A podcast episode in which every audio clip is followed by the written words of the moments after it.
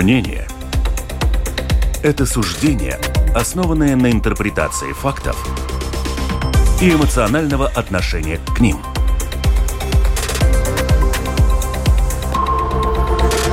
Открытый разговор с Ольгой Князевой на Латвийском радио четыре.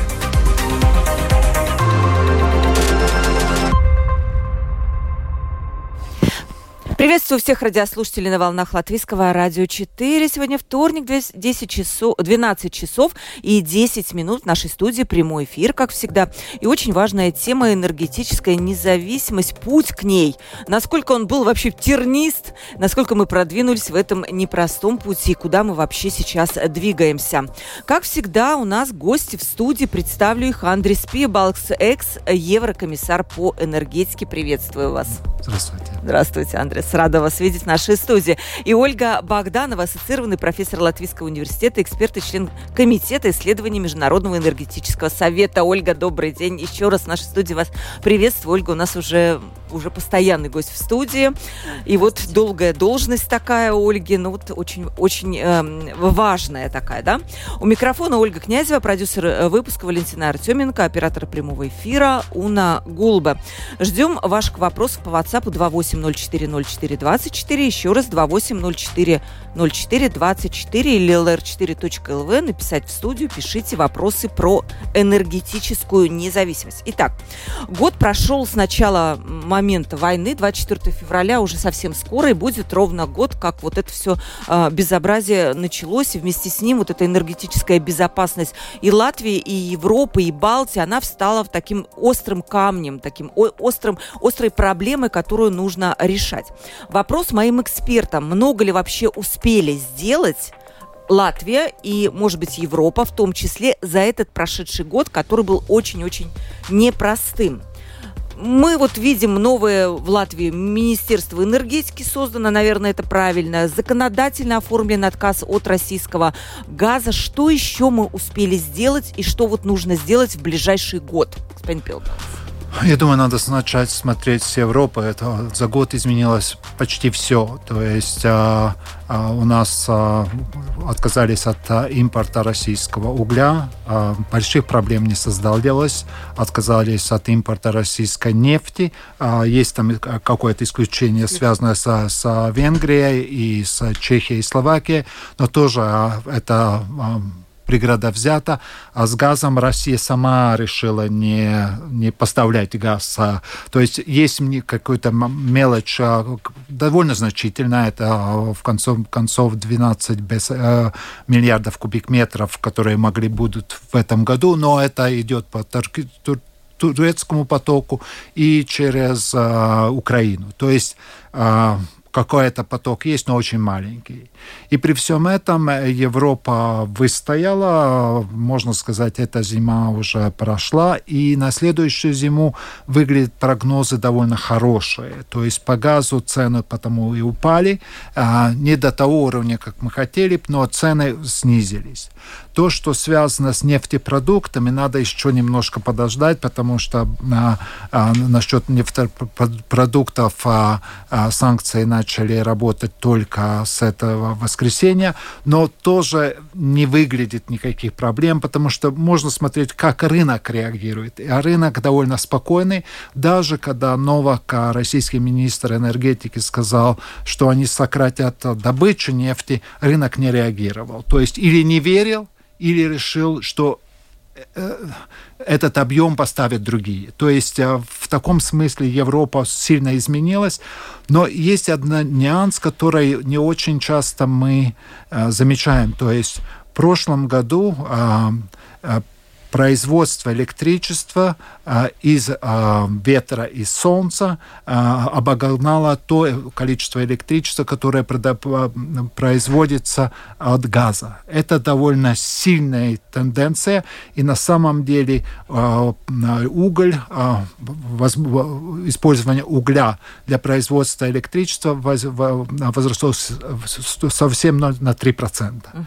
Какой... Что-то вы про Европу сейчас говорите, не про Я Латвию. Да, про Европу. Европу. В Латвии очень маленькие эти объемы пока. Да. Но в Латвии вообще произошло что-то, что очень трудно объяснить. Может, Ольга поможет да. мне. Как в Латвии сократила почти сорок процентов потребления газа, это я даже с какой-то скептически отношусь к этой цифре, потому что это изменяется не, не энергопотребление, но меняется то, что из, из, от газа используешь меньше газа, то есть ты используешь, может быть, больше электричества или больше других обновляемых источников энергии. Так что я бы сказал, бы, Европа хорошо поработала, а для Латвии, я думаю, что даже очень хорошо, потому что каких-то перебоев вообще не было, и была довольно спокойная атмосфера. Единственное, Цены, цены, цена, цены. цена, да, когда люди жалуются, показывают свои счета за квартиру. И, конечно же, я тоже слышала мнение о том, что, по-моему, даже новый министр энергетики сказал, что при таких счетах государство, наверное, не сможет больше следующую зиму помогать жителям, поскольку это счета, ну, очень высокие. А, Ольга, откуда здесь на сорок процентов взялось? Это наша экономия такая? Кто? Кто эти люди, предприятия, которые вот экономили сорок процентов меньше потребляли газа?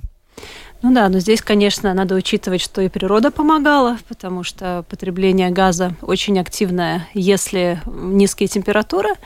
Мы знаем, что с природой очень повезло, и осень была теплая, соответственно, меньше газа надо было. Ну и опять-таки, как правило, у нас э, балансируется газ и гидроэнергия, из чего мы получаем электричество, и если мы используем меньше газа, мы используем больше гидро, у нас была возможность гидро использовать. Ну да, но плюс еще, конечно, экономия, да, потому что такие высокие цены, это был холодный душ для всех, абсолютно для всех, и стали экономить. Мы видим по итогам прошлого года, что электроэнергия в целом была потреблена в Латвии меньше, чем предыдущие года. Так что, да, и если, может быть, немножко покомментировать по поводу прошлого года, ну, сделала Латвия много или немного, ну, всегда это, конечно, достаточно относительно, да, смотря с кем сравнивать. Но, безусловно, то, что произошло, это альтернативные источники доставки газа.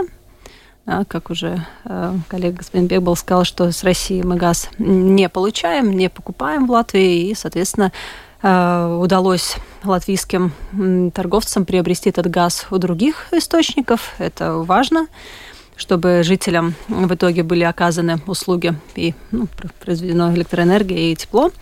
И, конечно, был очень сильный скачок в, в развитии да, возобновляемых. А, а, я думала про цены, да, да, да. Да, но, конечно, в абсолютных числах, если мы посмотрим, солнце все равно оно меньше процента, но прирост был на сто двадцать два процента. Это большой скачок. Ветер тоже был более чем тридцать, в районе тридцать пять процентов было, увеличились и мощности. Вот, но все равно, конечно, четыре процента только. Но, опять-таки, такие высокие цены и шок на рынке, ну и плюс и поддержка с европейской стороны была очень хорошим сигналом для инвесторов идти и, ну, как бы интересоваться по поводу проектов. И мы видим сейчас, что э, ну, те, которые развивают генерацию, да, ну, как фирмы, которые хотят генерировать электроэнергию, они запросили очень много технических спецификации, чтобы, соответственно, и ветровые парки развивать, и солнечные парки развивать. Ольга, вот смотрите, я слышала такую цифру, что запрошено даже в три раза больше, чем, в принципе, нужно для потребностей Латвии. Но это же тоже не очень хорошо. Вообще, как вам кажется, государство должно регулировать вот такие вещи? То есть, вот, скажем, нам столько не надо, либо, ну, потом начнутся банкротства или что, да, ну, то есть должно быть столько, сколько надо. Вот как вам кажется, нужно ли это регулировать? Да, действительно, сейчас специ... ну, технические разрешения запрошены гораздо больше, чем э, пиковая нагрузка, которая в Латвии, ну, до сих пор наблюдалась. Если пиковая нагрузка где-то один и два э, э, тераватт-часа, то запрошено там в районе шести, что-то такое, да, но, ну, естественно, как бы, если эту электроэнергию в данный момент, то, что генерируется, причем, ну, как бы, естественно, мы электроэнергию не можем хранить, ну, эффективным образом, она генерируется, ее нужно куда-то девать. Соответственно, нужно ее либо в потребление уводить, либо на экспорт, либо на производство побочного продукта, например, водорода. Да, но, ну, опять-таки, там экономику надо смотреть, выгодно, невыгодно, и в какой комплектации выгодно. Но по поводу того, что надо ли государству регулировать или нет, ну, я вообще считаю, что чем меньше государство регулирует, тем лучше для экономики, но всегда здесь нужно большую запятую ставить, да, до тех пор, пока, ну, как бы, социальные нужды там удовлетворяются, и пока не происходят какие-то оно, как бы сказать, где... Ну, в общем, есть такое понятие market imperfections, да, по-русски... Ну, напил. Uh-huh. Напил. Ну, в общем, если появляются какие-то дискриминационные... Э, какие-то дискриминационные действия, да, конечно, государству нужно э, в, ну, вмешиваться. вмешиваться, да. Но как бы опять-таки, вот если вот мы скажем, вот давайте предприятия не развивайте там ту или иную технологию, это на самом деле очень плохо, потому что рынок лучше всех может посчитать, что дешевле и что лучше предложить клиенту, потому что только в результате конкуренции мы можем дойти до результата, который будет и надежен, и по, возможно, вот, низкой цене. Вы знаете, очень интересная мысль. Я вот тут вот, пока Ольга говорила, сидела, думала. Вам, Андрис, вопрос. Вот Ольга говорит, не надо ничего регулировать, но энергетика – это такая сфера, она чувствительная, да, она такая вопрос, скажем, национальной безопасности. И вот пока газ российский был дешевый, мы действительно ничего не делали. Рынок сам регулировал, мы покупали газ и особенно не думали о том, чтобы диверсифицироваться от этого российского газа. Это вот был типичный рынок, о котором говорит Ольга. И государство, на самом деле, не регулировало. регулировала. Сейчас вот надо ли регулировать такие вещи? Нет, вот тогда надо было регулировать. Да, но вот мы, Ольга говорит, не надо. В тот, в тот момент мы, мы были полностью зависимы от Латвияс газа. То, то, что происходило в рынке... Все, всех устраивало же, ну? Нет, не устраивало. А кого устраивало? Никого не потому устраивало. Что... Если я хотел бы поменять, кто другого поставщика, почти никого не было. А Латвенерго стала закупать. То есть рынок порядка не было, была монополия.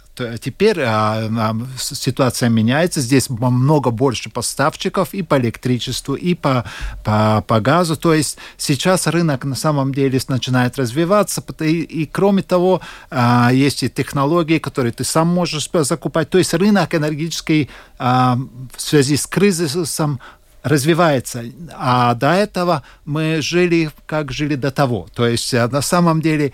Теоретически не было монополии, реально было. Почему? Потому что люди консервативны, и если цены не летят особенно да, вверх, зачем что-то менять? зачем что-то менять? То есть с, с энергетикой это проблема. Сегодня каждый думает, как лучше себя обеспечить теплом и электричеством. То есть а, рынок на самом деле получил а, нужную поддержку в этом смысле. А вот, господин Пиебалгс, вот вы были ну, комиссаром по, еврокомиссаром по энергетике. Когда вы были, я, у вас было же наверняка очень много заседаний по вопросу энергетической безопасности Европы и все.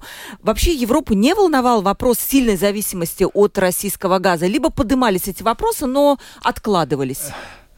Да и нет. То есть это зависит от того, как какая страна смотрела на это. Германия всегда считала, что ни, в, ни при каких обстоятельствах Россия не уйдет от поставок газа. Никогда. То есть такого не, не, не существовало, допускалось, не да. допускалось. Какая маленькая манипуляция? Возможно, но никогда такого не было. То, что касалось, скажем, других стран, это другое вещь. И, конечно, развив... в начале развития обновляемых источников энергии это была диверсификация. Это одна из основных возможности диверсификации, если у тебя есть технология, и она довольно много используется, чтобы создать какой-то баланс. Если нет, ты сидишь совсем одного источника, и, конечно, ты пропадаешь.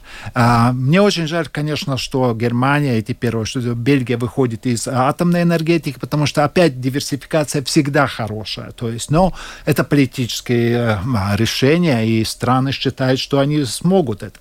И кроме того, самое главное, на мой взгляд, при развитии, смотреть на латвийскую энергонезависимость, надо смотреть, насколько ты присоединен к странам Евросоюза, к общего рынка.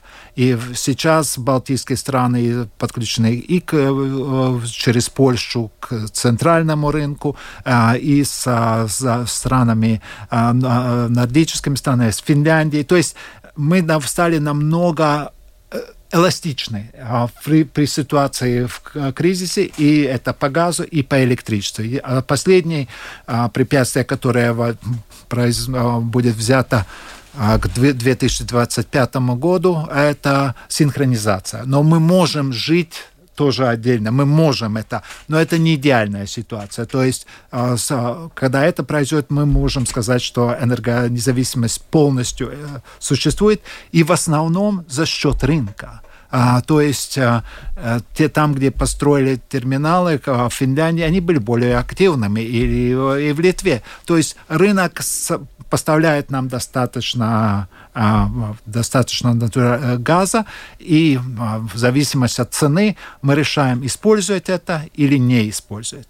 Но вы затронули один факт, который, конечно, будет регулировать, будет действовать как регулятор, это, э, это климат, изменение климата. Потому что это не идет только с рынком, это идет тоже с регуляцией и, конечно, с ценой на выбросы углекислого газа. То есть это, это меняет все. И потому министерство, надо было создавать министерство, потому что иначе этот процесс был бы слишком дорогой для предприятий и для и для потребителей, которые живут дома. То есть для всех это было возможно, потому что министерство может этот процесс сделать более оптимальный. Рынок, в конце концов, достиг бы этого, но мы заплатили дороже как общество. Это интересно. Вот, Ольга, тут очень много вопросов, потому что таких, кстати, потребительских, и если люди какие-то вещи не понимают, то мы вот мы чуть-чуть попозже объясним. Вот интересное, да, мнение насчет вот регулирования либо нерегулирования рынка. Вот смотрите, терминал сжиженного газа, вы затронули уже этот вопрос, Литва построила, там, я понимаю, Финляндия сейчас заработала новый терминал, Эстония в Палдиске. У нас в Латвии год прошел, мы пока об этом говорим. И, с одной стороны, инвесторы вот этого Скулского терминала, они говорят, не инвесторы, а развиватели, да, они говорят, у нас есть инвестор, он готов вложить деньги, но нам нужны гарантии государства. Без них мы не будем ничего делать. Государство, я даже не знаю, вот правильно ли так действовать? То есть, вроде бы, это рыночные вещи. С одной стороны, государство может дать эти гарантии, но не факт, что общество от этого не пострадает, и мы не заплатим больше. Да, вы абсолютно правильно подчеркнули. Всегда нужно найти правильный баланс между безопасностью. Безопасность, она всегда будет стоить дороже, чем обыкновенные рыночные условия, и ценой. Раньше этот вопрос, в принципе, был достаточно очевидный, пока не было терминалов в Эстонии, пока не было терминалов в Финляндии, пока литовский Клайпедский терминал был просто взят в аренду и не было ясности по поводу его будущего. В принципе, было очевидно, что Латвии терминал, который близко находится к Анчикаунскому газохранилищу, достаточно логичное решение. Но сейчас этот ответ, в принципе, зависит от того, во-первых, ну, какую мы видим нагрузку в регионе этих терминалов, ну, как, будут ли они так эффективно использоваться или нет. И если мы чисто математически сосчитаем их мощность, мощность да. да, она, в принципе, она превосходит то, сколько газа нужно. Ну и плюс еще, конечно, все планы, да, как мы видим наш энергетический портфель в будущем, потому что инфраструктура, она строится на много лет. Поэтому с инвестициями всегда нужно считаться не только вот в этом году надо мне или не надо, да, допустим, этой зимой или там предыдущей осенью всем надо было. Но это инвестиции, за которые будем платить долго все жители через тарифы, через цены. И поэтому здесь нужно принимать, в принципе, математически обоснованное решение. Я бы даже сказала, что, возможно, сейчас более острая проблема с энергонезависимостью, энергобезопасностью – это падающая генерация. Если мы посмотрим по годам, у нас генерация в регионе ужасно упала. А почему? Потому что выводятся из оборота старые технологии, mm-hmm. и не приходят новые. И если еще, господин Пиебалгс тоже упомянул десинхронизацию от российских сетей, это значит, нам как бы еще вот необходимость в новой генерации, она еще более яркая. Плюс еще, если мы посмотрим все э, планы по электрификации, да, электрификация – это один тоже из инструментов, как перейти на более зеленую, ну, если мы в полном комплексе смотрим, использование энергоресурсов, опять-таки, это больше э, востребованная электроэнергия, это значит, еще больше генерации надо. И сейчас мы уже подошли к достаточно, ну, я бы сказала, ну, близко уже к тому уровню, где надо начинать волноваться, и поэтому... Конечно, в свою какой-то ну, степени то, что высокие цены были, это на самом деле крик отрасли, что генерации не хватает. Инвесторам приходите и развиваете генерацию, да, и этот вопрос, которым нужно очень серьезно заниматься, и, ну, вы правильно очень подметили тоже, да, ну, как вот государство должно диктовать или нет. С одной стороны, нет, не должно, как я и говорю, эти принципы рынка, но, с другой стороны, если видишь, что ничего не происходит, ну, тогда чего-то, наверное, рынку не хватает. И одна из проблем, что э, ну, те авторы проектов говорят, что финансирование сложно получить, потому что все требуют, тоже банки говорят, вот, а мы видим, что мощность в Латвии, ну, максимальное потребление вот такое-то, а у вас вот столько желающих. Ну, как вы можете гарантировать, будет у вас прибыль или не будет? Ну, вот и все сидят, и вот в таком непонятном каком-то режиме, и все чего-то ждут, а генерация падает, не появляется. Да? И вот этот вот момент неясности, он очень, в моем понимании, критичен для как можно быстрого разрешения, и министерство здесь может сыграть роль и как-то вот обозначить правила игры, да, но вмешиваться очень аккуратно, и, в принципе, там много рисков. Например, я участвовала в конференции в одной, меня просто шокировал пример, который один из э, зрителей задал, вопрос э, по поводу Елгавы. Ну, вот, э, у них очень много термоэнергии. Ну, просто географически так сложилось, и они ее не используют, хотя у них она практически бесплатна. Они знают, что сейчас модно ветер и солнце, и они вот подают на ветер и солнце, потому что там можно получить а, тоже поощрение со стороны государства. Но если мы, по сути, посмотрим, ну, как бы для общества полезнее брать то, что тебе конкретно в данном случае, ну, логично и по природе само дано, да, и вот очень аккуратно нужно с какими-то такими навязыванием со стороны государства, чтобы да, не потерять вот это в итоге. Очень интересно. У нас вообще должна быть такая четко выраженная энергетическая политика, в которой вот написаны какие-то приоритеты, что мы поддерживаем, где мы вмешиваемся, а где вы, люди, сами давайте, пожалуйста. Вот есть у нас так? Есть такой план. Есть план климата и энергетики, но он, он неплохой, но он довольно такой без ярко выраженных приоритетов. То есть обходит все эти острые вопросы так немножко плавно. Единственное, что можно сказать, энергоэффективность, но, приоритет номер один, полностью согласен, но как реализировать ее, другой вопрос. Но, то есть я думаю, что министерство сможет более тонко обозначить, потому что то, что Ольга говорила, у нас есть много желающих, которые хотели бы э, э, сделать инвестицию в ветер. Хорошо, то есть есть возможность какой-то покупатель, потому что в конце концов поставить э, энерг... газ или электричество можно, если цена соответствует. То есть есть какой-то потребитель, который закупает на довольно большое время это электричество от, этой, от этой, этого производителя. То есть э, он называется Power Purchase Agreement. Или это государство делает, которое задает самую меньшую цену за это электричество и самая высокая. То есть, если она падает ниже, это низ пола, пола, государство компенсирует. Если она выше, то все входит в государство. То есть, но это уже политические вопросы. Это, а почему они должны быть деланы? Потому что тогда флуктуации цены электричества будут меньше. Но это, конечно, политика, которую надо теперь обозначить и согласиться в коалиции, что это будет система, которая будет работать. Чтобы не было так, через пять лет это меняется. Тогда, конечно, это полная катастрофа. То есть это стабильность. Энергетический рынок требует стабильность. Нам, нам, и я согласен с Ольгой, терминал Скулта для меня, я бы сказал, не самый главный приоритет. Я бы сказал, государственные гарантии трудно выразить, почему надо было, потому что тогда мы, мы точно будем платить все гарантированно. Ну, я поэтому, возможно, общество заплатит больше. Конечно. Да? Но в, нас... в, в, я, я бы сказал, риск очень большой, что мы заплатим больше. И в том же самом деле есть этот проект экономически обоснован. И у нее есть покупатели газа, которые будут покупать газ, если газ будет производиться через этот порт. У меня особых проблем не возникает. Мне просто, я не так в деталях смотрел, почему Скулта? На, на мой взгляд, всегда лучше действовать, где порт уже существует, скажем, Венспилс или Лепая. То есть, на мой взгляд, всегда намного проще. Тогда и протестов было меньше, потому что как только в новом месте возникает большая инфраструктура, люди будут, конечно, возражать. Тут никак, никогда не сможете сказать, что люди скажут, о, мы хотим терминал. Ну, это вообще какая-то да. несознательность энергетическая. Нет, ну это, это... Потому что если ваш дом был бы там, вы были бы на стороне тех людей, которые протестируют. Если ваш дом далеко, я бы сказал, бы, да, для государства надо. То же самое, когда идет дискуссия по атомной энергетике. В принципе, все согласны, или большинство согласно.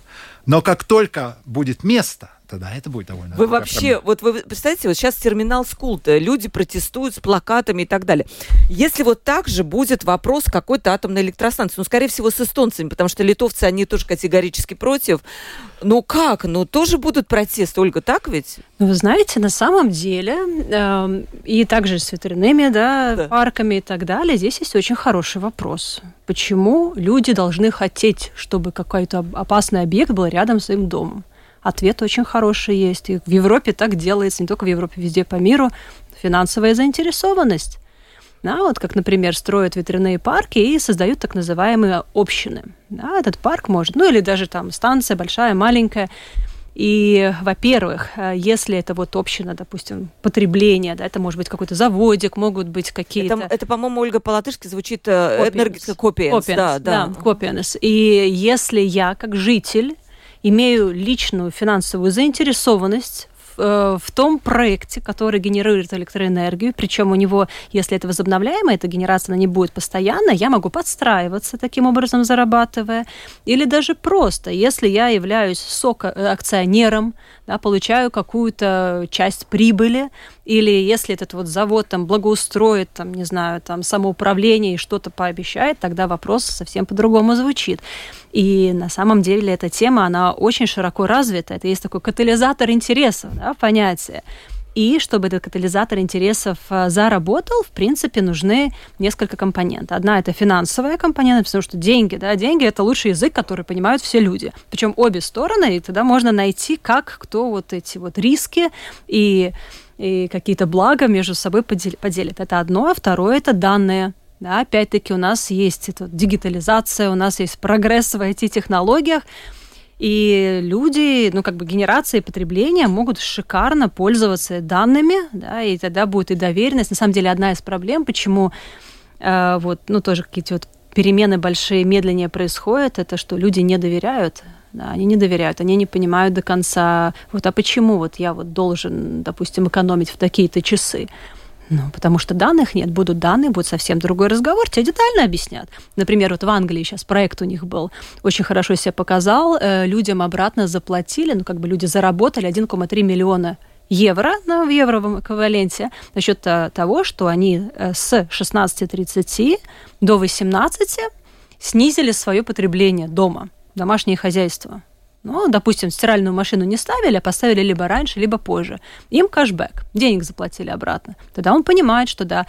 И почему это нужно было государству? Потому что в те конкретные часы была очень большая пиковая нагрузка, генерация не справлялась. И как идет вообще система? Вначале включается самая дешевая генерация, потом дороже, дороже, если не хватает. И последняя, самая дорогая, и эта самая дорогая единица, она определяет цену на данный момент. Это Нордпул, да? Вы это нет, это вообще, нет, в принципе, это вообще как везде. Да? Ну да, Нордпул, да, вот у них такая же основа. И, как правило, самая последняя, она и самая неэффективная, и самая грязная. Ну, как бы она обществу совсем не полезна. А если мы уберем эту пиковую нагрузку, ну, конечно, в зоне своего комфорта, плюс еще заработаем на этом, как потребитель обыкновенный, почему нет? Но у нас этот инструмент, он вроде даже на бумаге уже появился, но вот он не работает. Вопрос, почему не работает? Да, вот с ну, этим да, да, моё понимание, надо работать. Да, надо новое... задать себе вопрос, почему потребление и генерация друг друга не слышат. Значит, есть практические нюансы там, почему он не может заработать. Да, интересно очень. Еще такой вопрос, сейчас перейдем уже к на- вопросам наших слушателей. Эм, тоже, Андрей, потом Ольгу попрошу ответить. Есть ли, как вам кажется, вот в нашем Балтийском регионе некое энергетическое единство? Что это значит? Это значит, что вот мы можем рассчитывать, например, на литовский терминал ближе, чем могут рассчитывать Польша. Мы можем закупать, делать какие-то совместные закупки сжиженного газа, который, я так понимаю, все равно нам нужен. Ну вот, или у нас каждый сам за себя, и даже есть некая конкуренция? Я бы сказал, что, в принципе, это рынок определяет. И это не государство закупает, это Латвенерго или Латвияс газа закупает, или Эстэнергия. То есть, конечно, здесь есть определенная конкуренция, но...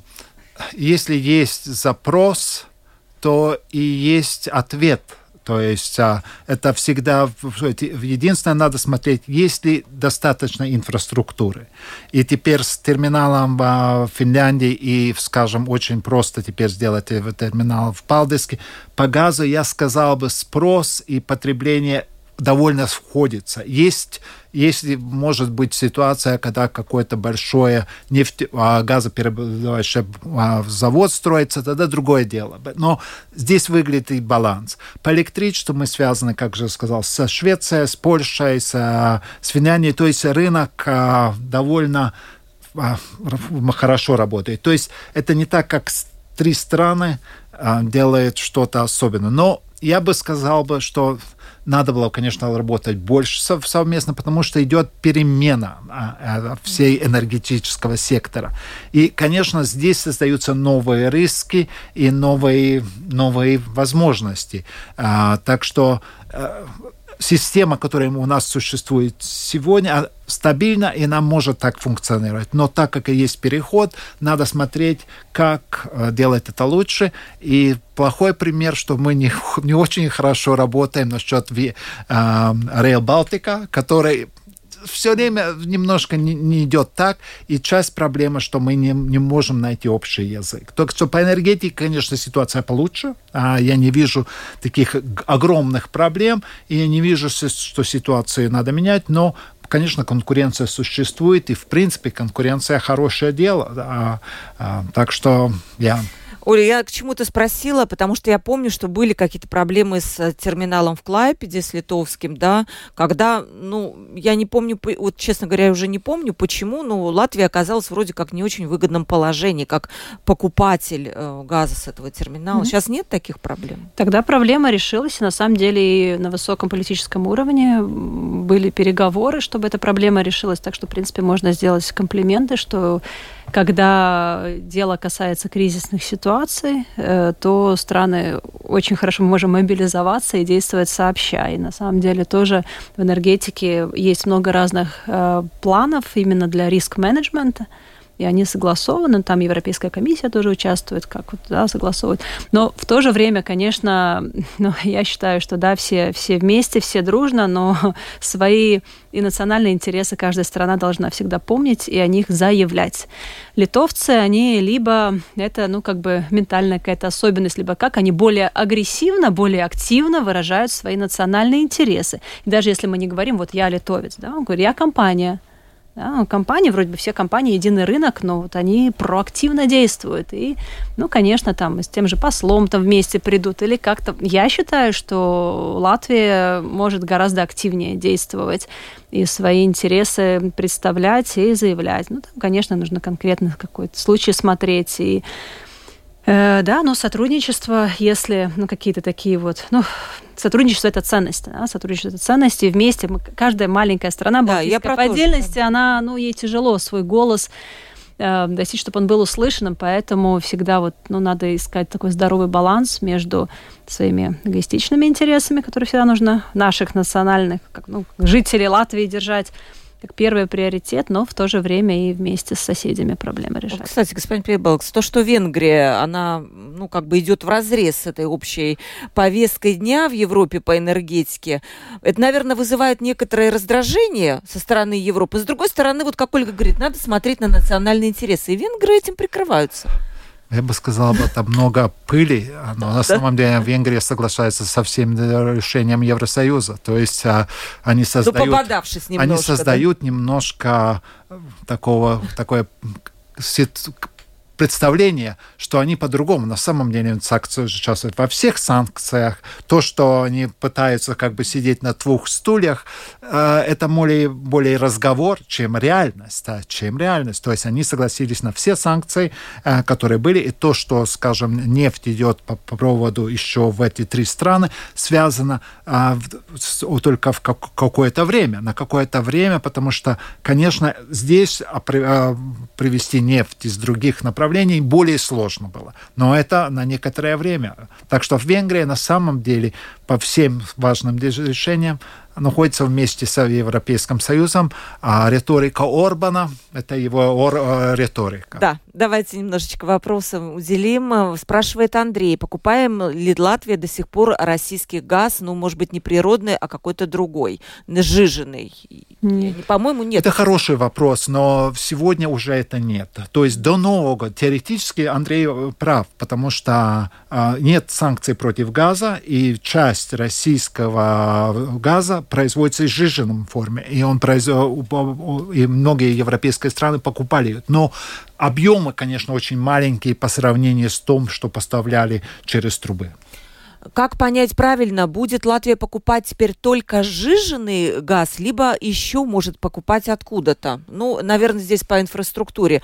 Газопровод – это только природный газ. Ну, с Европы с теоретически Европы, можно, по Гиплу там есть, да, и наверх. Но тут надо опять-таки смотреть экономику дешевле, потому что покупает кто? Покупает конкретный торговец, и торговец ищет поставщика и смотрит, какой, через какой entry point, через какой порт ему дешевле. Ну и логично, конечно, получается, что близлежащие литовские, эстонский, финляндский. То есть финский. Это терминалы сжиженного газа, да. да? А хватит, вот как вам кажется, вот этого сжиженного газа вообще для Европы, учитывая, что китайская экономика все-таки начинает восстанавливаться, и часть вот этой сжиженного газа пойдет и туда тоже?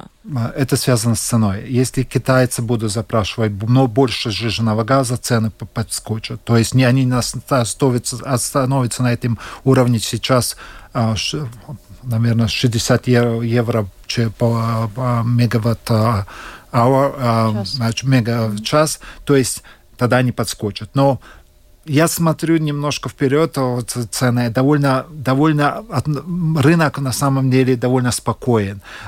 И этот риск существует в течение этого года, двадцать четвёртого и, может, двадцать пятого, потому что тогда много мощностей, но, но, намного больше сжиженного газа будет производиться в мировом рынке, и тогда я сказал бы, что цены, конечно, пойдут вниз, а, и рисков а, меньше станет. Но физически газ хватит. Какая цена будет? Это другой вопрос.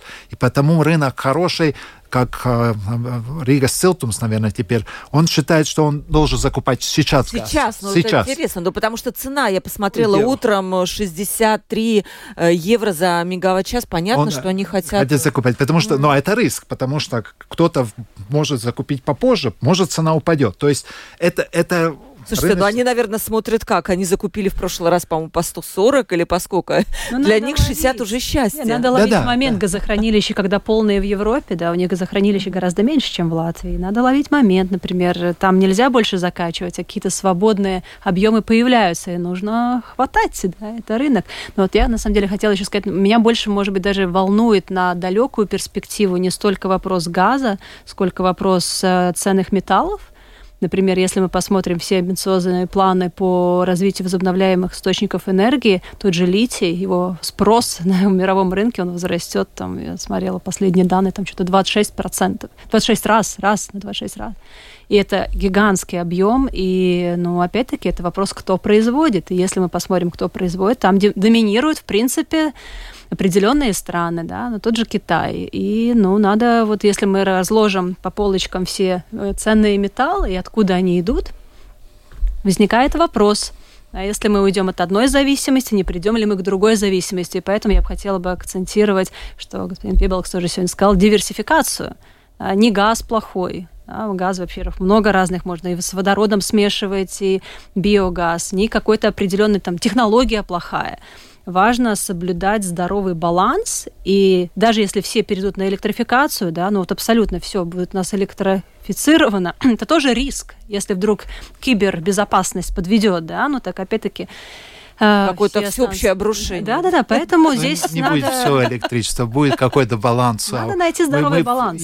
Да, потому что ну, есть разные представления, сколько будет молекул, сколько будет электронов в энергопотреблении, но большинство идет половина на половину. Сегодня двадцать процентов это электроны, восемьдесят процентов в мировой это молекулы, то есть газ, нефть и другие молекулы. То есть конечно, электричество займет больше важное место, но какой-то баланс будет. И я полностью согласен с Ольгой, потому что э, мы не должны бояться что-то нового, но в том же числе ничего не надо обрушать тоже специально. Правильно. То есть, э, потому что в конце концов это баланс. Нет одной технологии, которая будет полностью доминировать. Конечно, есть определенные политики, которые помогают развиваться. Скажем, в Европейском Союзе наиболь... в две тысячи двадцать втором году наибольшей солнечной энергии поставляла в национальный баланс в Нидерландах. Это не самое солнечное место, четырнадцать процентов. То есть не Испания, не Италия, нет, да? Нет.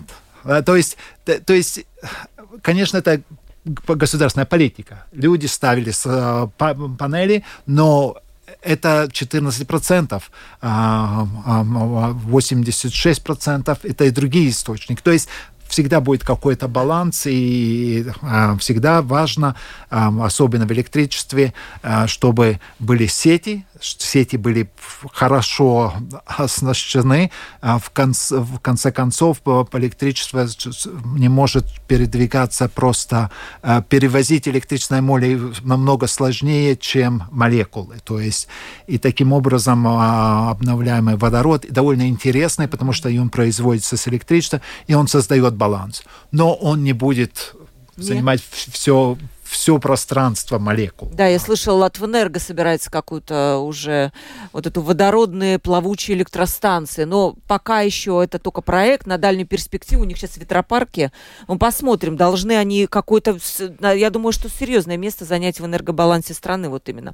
Виктор спрашивает, пожалуйста, эксперты, огласите цену нашего отказа от российского газа, какова динамика роста цен на природный газ за год? Ну, тут я могу даже ответить, что динамика Динамика, рост была, э, динамика роста газа была вот так вот, к августу триста пятьдесят, триста сорок, потом это все начало падать, шестьдесят три сегодня было с утра, то есть, ну, я могу даже где-то лет за пять, да, Ольга, вот там с двадцати, потом все пошло-пошло ну, вверх. одиннадцать и четыре даже какие-то моменты были, ну, знаете, как вот в Европе, даже не в Европе, в международных этих вот аналитических репортах очень часто фигурирует цена, да, цена отказа и цена еще не отказа.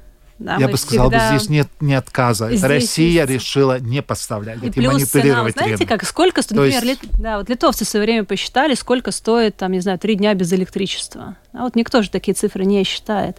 Если мы говорим про безопасность и какие-то такие, ну, действительно, там, наверное, вспышки. Миллиарды, да? Ну, там было, да, много нулей было очень. Ну, это, конечно, тоже своего рода спекуляции, да, смотря как считать. И... Но очень всегда нужно смотреть вопрос безопасности. Он, ну, во многом... такой широкий и выше просто коммерческих цен. И понятно, что в прошлом году рынки не работали. Мы не можем вообще говорить о прошлом годе как сравнение с нормальной рыночкой, рыночной ситуацией. Рынок должен успокоиться, перейти в порядок, и тогда мы можем говорить о нормальном его функционировании. Вы знаете, я где-то слышала вот эту цифру, семьсот триллионов евро заплатила вот Европа за вот этот энергетический кризис. Туда входила и поддержка жителей, которые тоже, и мы тоже все получали эту поддержку, и вот эти субсидии, и повышенная цена на газ, и вот это вот все-все-все. И еще даже, по-моему, туда посчитали, некоторые предприятия закрылись из-за того, что они просто не смогли работать по, вот по таким высоким ценам. Но, опять же, это какие-то агентства считали. Это, ну, возможно. То есть то, то что единственная цифра, которую мы можем более-менее использовать для помощи жителям и, конечно, предприятиям, Европа использовала шестьсот пятьдесят миллиардов евро. То есть это, конечно, то изошло из бюджетов, из, а, на помощь людям и предприятиям в ситуации энергетического кризиса. Но сегодня страны уже начинают сворачивать эти программы. программы. Mm-hmm. То есть, и, но еще раз, Газпром вел очень странно себя, когда он остановил, во-первых, закат газа в германские хранилища газа. Конечно, рынок заволновался, и потом, конечно, с трубопроводами газ шел, не шел, шел, не шел, ниже, ниже, ниже. Конечно, рынок нервничал. То есть, на самом деле, мы выиграли, не проиграли в этой, в этой, в этой ситуации, потому что если Россия продолжала так... Открыли, закрыли, открыли, закрыли, тогда мы заплатили бы намного больше.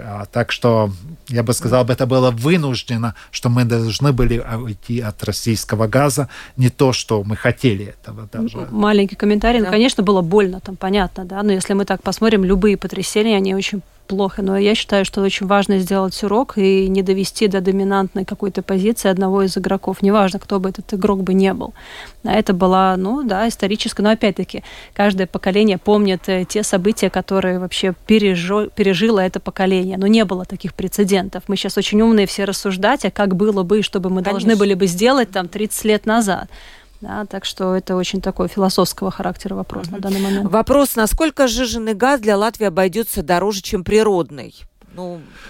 Это тот же самый природный газ, и здесь нет... Но есть точно. Дополнительные модели. Здесь это зависит от ситуации рынка. На самом деле рынок определяет цену газа, и а, нет такого, что...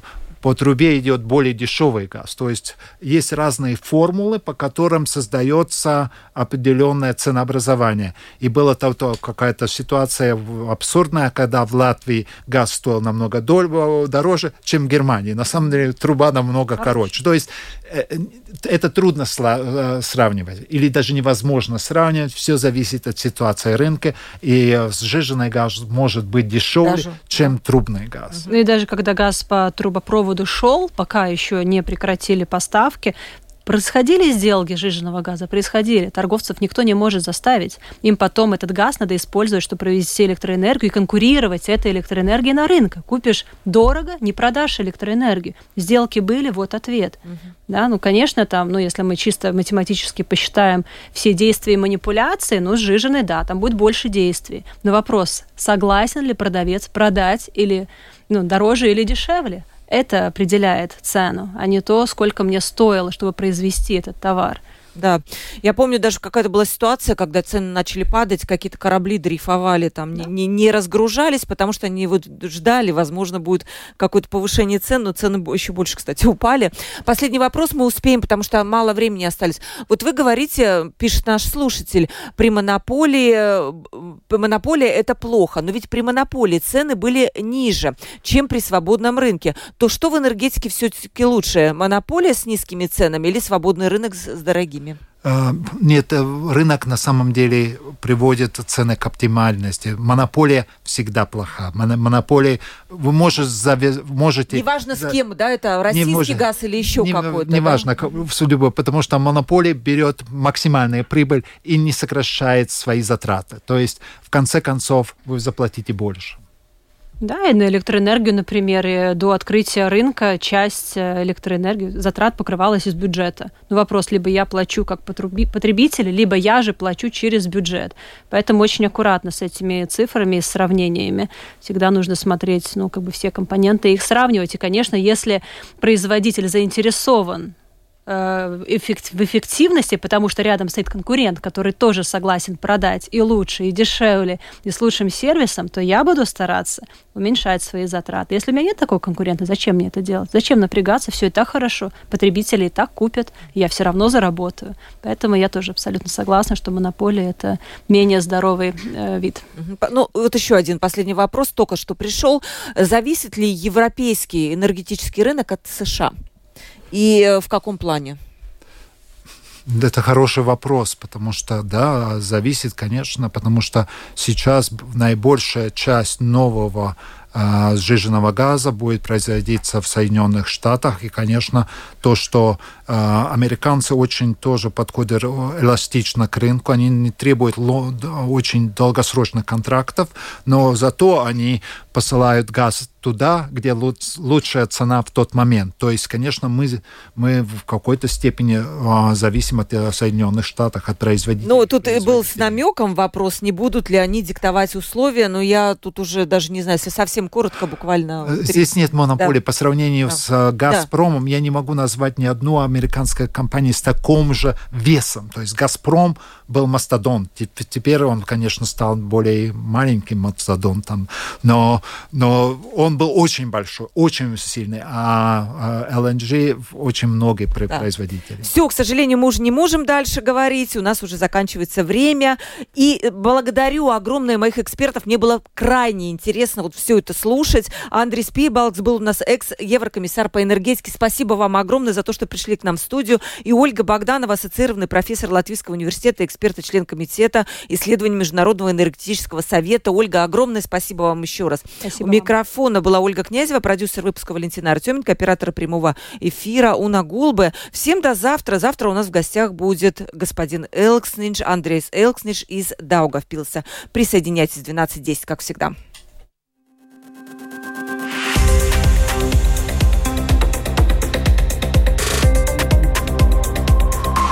Открытый разговор.